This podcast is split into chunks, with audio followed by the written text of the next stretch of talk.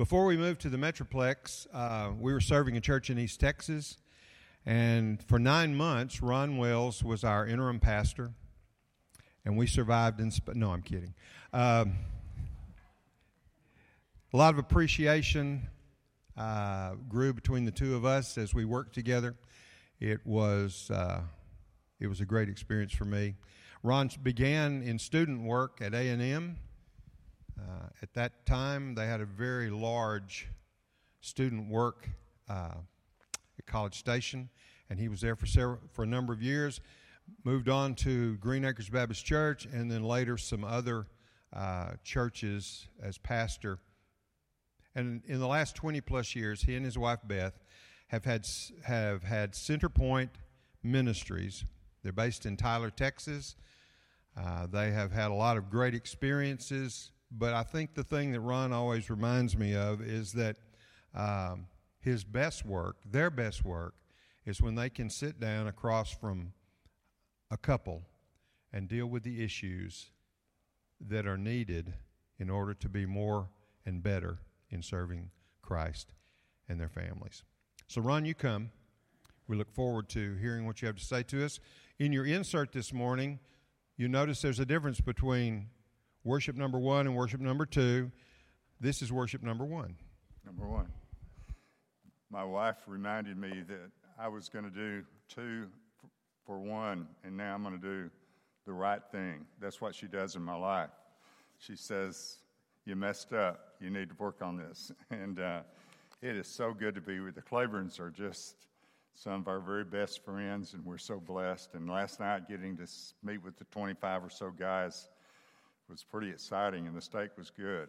Uh, Billy, I'll actually owe you for the rest of my life for the uh, for the ribeye, and uh, but it's just a joy to see you. Beth and I uh, live in Lindale, Texas, which is north of Tyler, and we do a ministry called Centerpoint, and we've done it for uh, 20, nearly 22 years. I pastored a church that was a real growing church, and God just showed us one day that just being in church was awesome, but that was not necessarily helping families uh, stay together. And so we found an office front that God gave us, and we started ministering. And since that time, we've been in China four times. Uh, haven't been there lately, and uh, India twice. Next weekend we'll be in Costa Rica, and all over the world, Satan is trying to figure out a way to come into our our families, whatever our families are. Um, we uh, live on a farm that's been in our family for close to 100, probably 150 years and so when we moved there, we needed a tax exemption because, like here, people are building houses behind every tree to, to get out of the cities. And uh, uh, the cows kept getting out. My sister lives down the road, and she said, Your stupid cows are out again. And, uh, and so I would have to go get them in. If you live on a farm or live on a farm, you know how that goes. And finally, in my frustration, I just said, Beth, I don't know what in the world I'm going to do with those stupid cows. And she said, The problem, the cows are not the stupid ones. You don't have a good fence. and when, when your fence is bad, everything on earth can get in and all the good stuff gets out. And so when Bill called and getting to meet with Pastor Chad and the guys last night, it just reminds me once again that the biggest challenge in our life is to say, Satan, we know that you've got our family on target. But we also know that when Abba is the father of our family, you're going to move and guide and lead in whatever way. Beth's mom is 97 and she's in a nursing home and uh, very, uh, she's not cognizant right now. And and we've kind of gotten to go through that pilgrimage. And, and uh, but every time we're there, we realize that it was her faith that led Beth to Christ, and it's Beth's faith that has had full influence in our children's life. And now we have three kids, four grandkids, and two great grandkids. And it's just amazing how God can use very imperfect people like us and, uh, and do things that we could never do in our own strength. I want you, if you brought your Bibles today, to turn to Joshua chapter 24. Uh, Joshua, of course, is the young kid who went into the promised land he and Caleb, and they, they walked in, and, and I kind of see this, and this is a big week in America's life with the elections going on. And, um, and I just, when I, when I go back into Joshua's life, I think, you know, the Lord said, hey, that land over there is yours. All you need to do is go in and take it. And, uh, and so we, uh, when we read about it, uh, 10 of the people said, This is preposterous. There are giants in those lands, and they're going to destroy everything, and they're going to obliterate everything that's good. And um, so when they, uh, when they came back and gave that report, the people were angry at him because they had a vision. And so when we look at this, and we especially know the Joshua 24 passage where it says, As for me and my house, we're going to serve the Lord. And in a culture like ours, with everything that is cyber now, and we can go online, and I have a friend who pastors a cowboy church. He said, We get on Facebook, he calls it Fleshbook. he said, we, we start seeing all this stuff going on. And we know what's going on because we just have all of this kind of information. The beautiful thing is that if you see what's going on through the eyes of Scripture, you think, God's in this. He is on the, he's going to lead us on the verge of an awakening because we live in a pretty sick and dark world. And the beauty of it is that Joshua spoke into this culture after 40 years of wandering around on a trip they could have made in probably less than a week. God speaks into their life through this guy who by this time is in his 80s. And we talked last night with the guys about Caleb. Caleb, when he was 85, and I'm getting close to that, when he was 85, and they said they were divvying up the property to the 12 tribes and, and Caleb says, I don't want the easy stuff. I want the high country. I'm, I'm not retired. I, I've not given up on my journey. I'm not sitting off on the side watching everybody else. Lord, I am still a soldier. And I want to say to you, more than ever, God's men and women as we age, as we get older, we need to say, Lord, if I didn't have a purpose for being here, I could have easily been with you, but you've left me here. Harry Swinsburg was a missionary that we had at Green Acres. To uh, he's from Australia. He grew up as a Roman Catholic.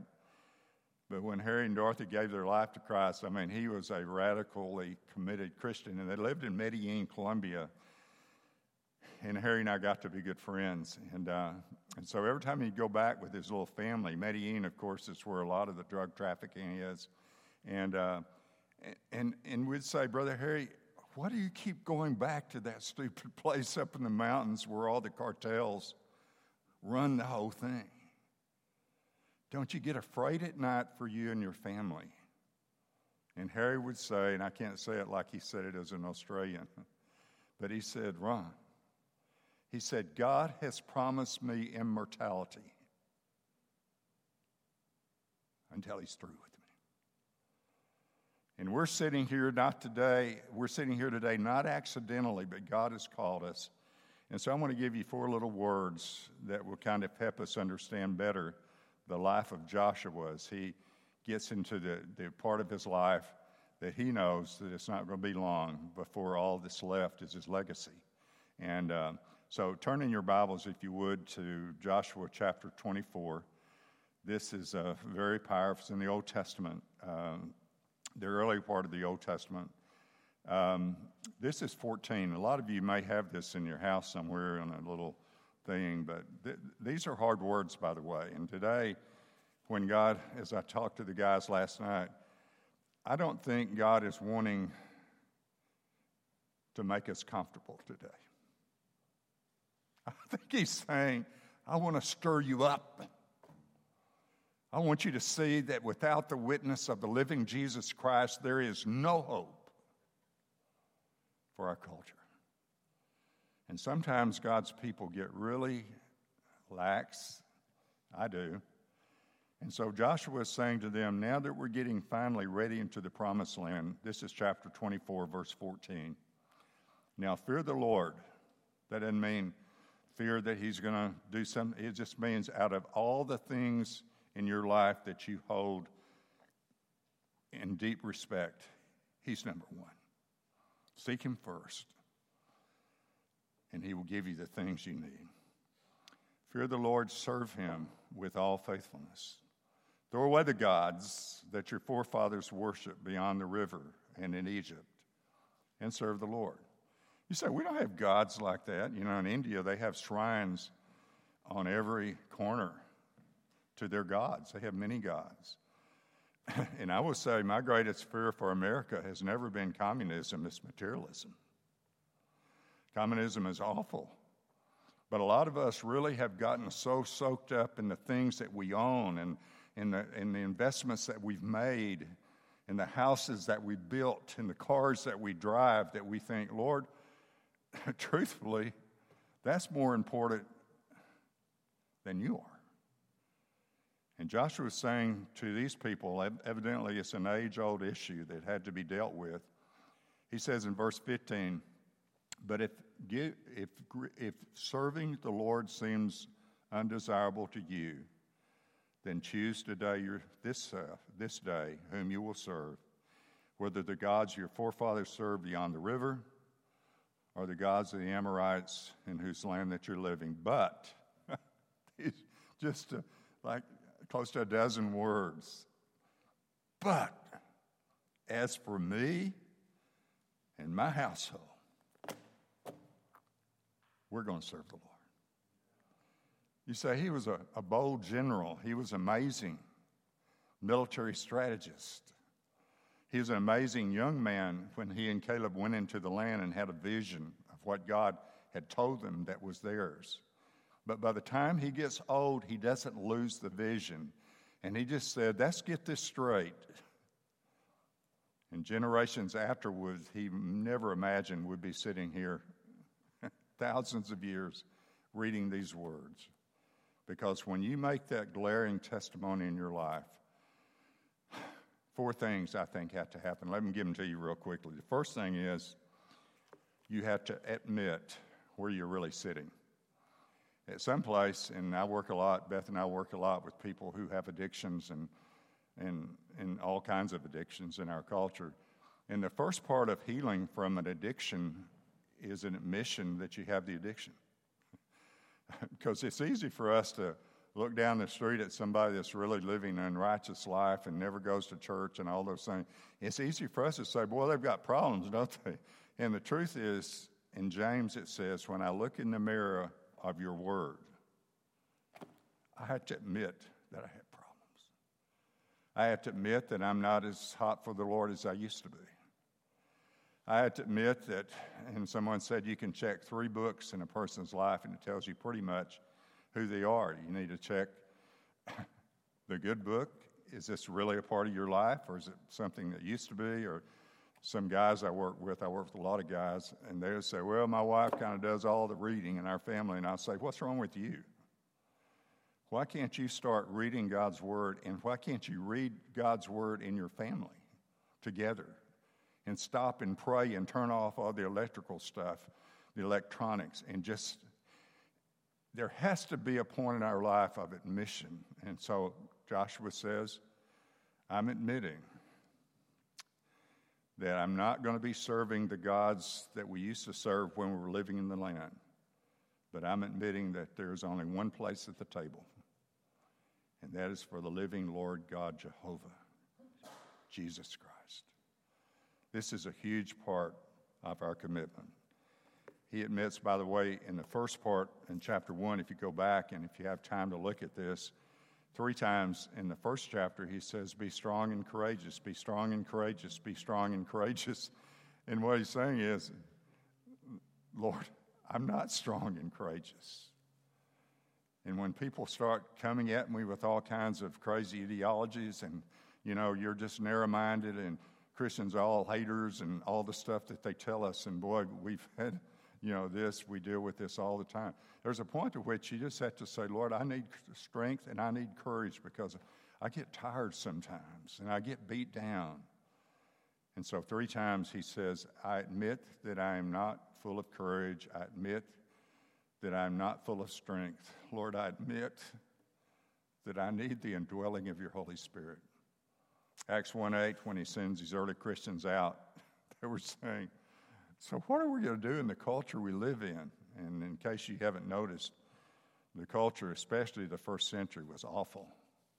The Roman government was, uh, they burnt Christians at while they had their garden parties, and they put flammable materials on them and they set them on fire.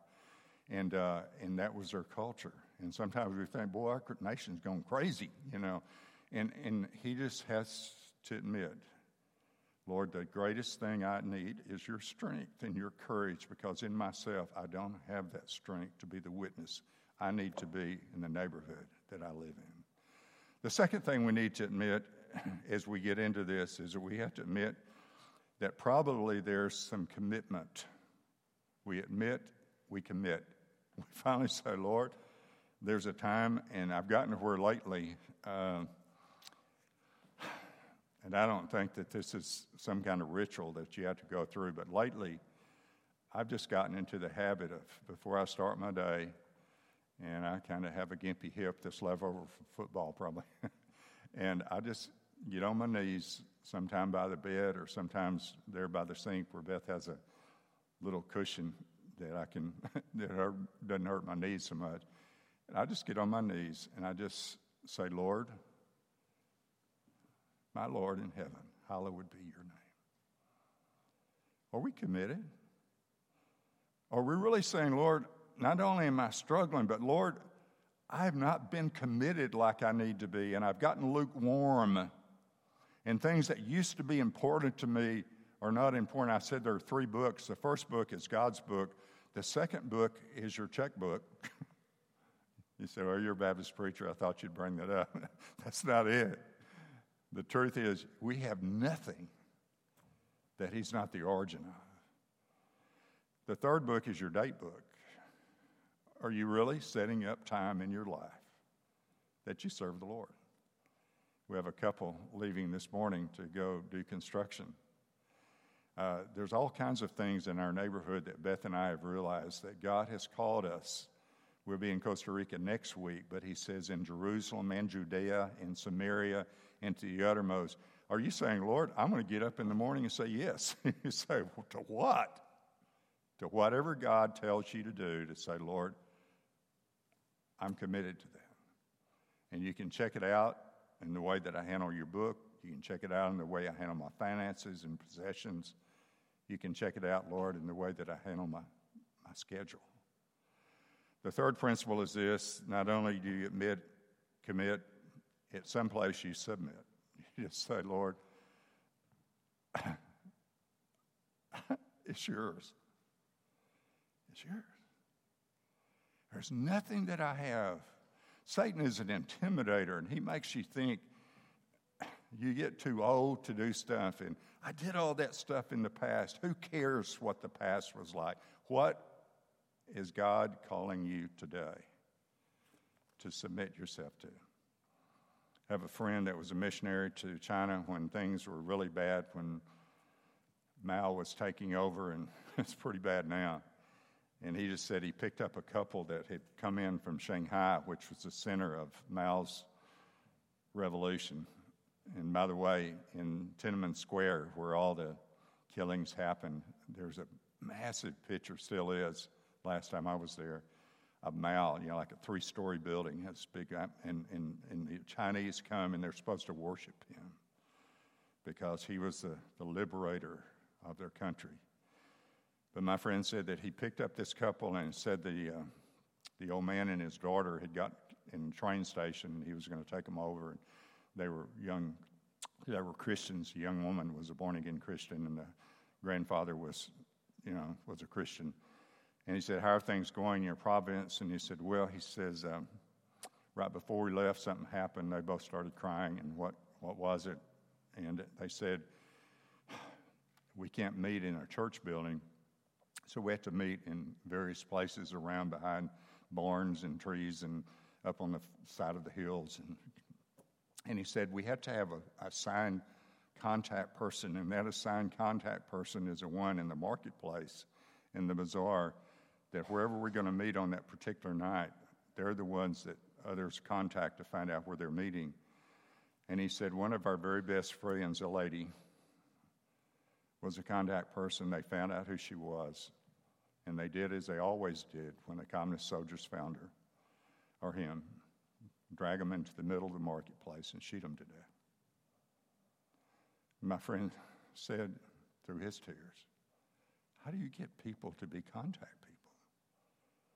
And they said, Sir, what do you mean? We stand in line to be contact people. At some place, God's people finally had to say, Lord, we're admitting our needs, we're committing ourselves best we can to you. God, we're going to submit ourselves to whatever it is you want to do with our lives for the rest of our lives. And then the last thing, and I'll close with this, is that we transmit. Why is it so hard for us to share Christ with people? You say, well, I, I don't have any theological training and I don't have enough little tracts to go around. and uh, I'm just saying the best thing that happens is that from your dinner table and from the places that you walk when you walk in your neighborhood, there's a transmission of your commitment and your love for Jesus.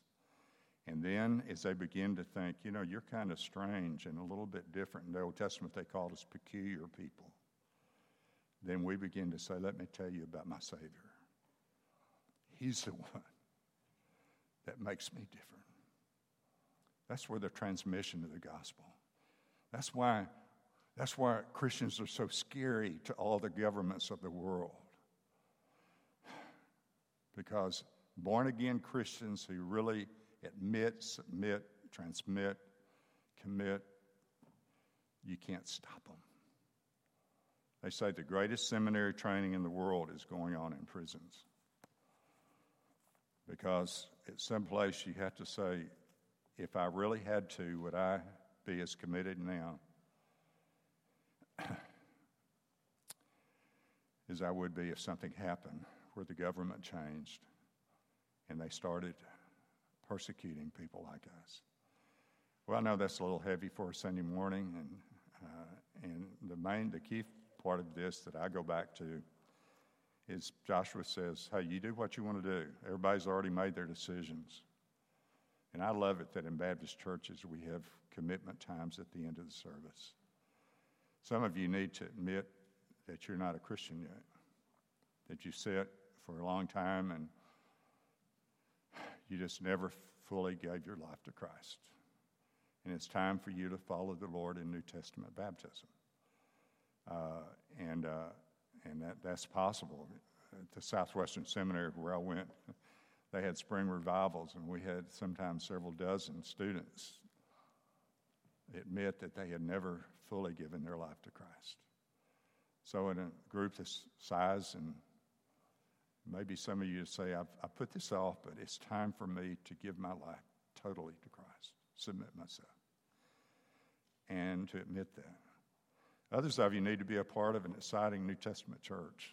And Bill told me all about the church and having visited with your pastor and being with the guys last night.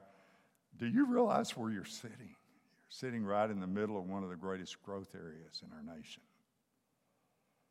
And God is trying to say, You're not there by accident. I placed you there for a purpose. Others of you may need to say, as some of the guys said last night, the truth is, Tony Evans says, if it ain't happening at your dinner table, it's probably not going to happen in the church building. And some of you just need to admit that you're just not getting together and reading together and praying together and submitting together like you need to. And it's time that you need to say, Lord, we need to start letting you be the center of our house. We're at the house. So that when we come to the house of God, there's a kind of power that Joshua's talking about when he says, As for me and my house, we're going to serve the Lord. I want to pray for a minute, Pastor, uh, when we do the invitation, uh, Brother Bill, when we do it, I, I, just want you, if you know, Baptist churches have altars, but they're kind of like these. It may just be that you need to come and say, Lord, I really need to have a beginning again time in my life. I've gotten a little bit dull. I've gotten a little bit thinking I'm, I don't even know why I'm here anymore. Just say, Lord, I'm here because you got me here. And you got me here for a purpose. And I want you, whether you're a man or a woman, for you to say, Lord God, today I'm going to give you a commitment of my life that I'm not giving you in a long time. And it's time, Satan will say, Oh, there'll be another time. And I'm saying, No, this is the day. I want us to pray, and then, Pastor, if you'll come and we can sing. Lord, thank you so much for this Christian church, Father, for, for the sense of your presence I feel here. And Father, it is no accident that you have allowed this church to be planted in the middle of such a great area where there's so many people that need Jesus. Father, give us the strength to not just uh, talk a good talk, Father, but to walk the walk that you've called us out to walk. Because, God, like Brother Harry said, you do give us immortality and you're through with us. And Father, you obviously have let us be alive for a day like this. So we ask you just to come and visit us by the power of your Holy Spirit in Christ's name.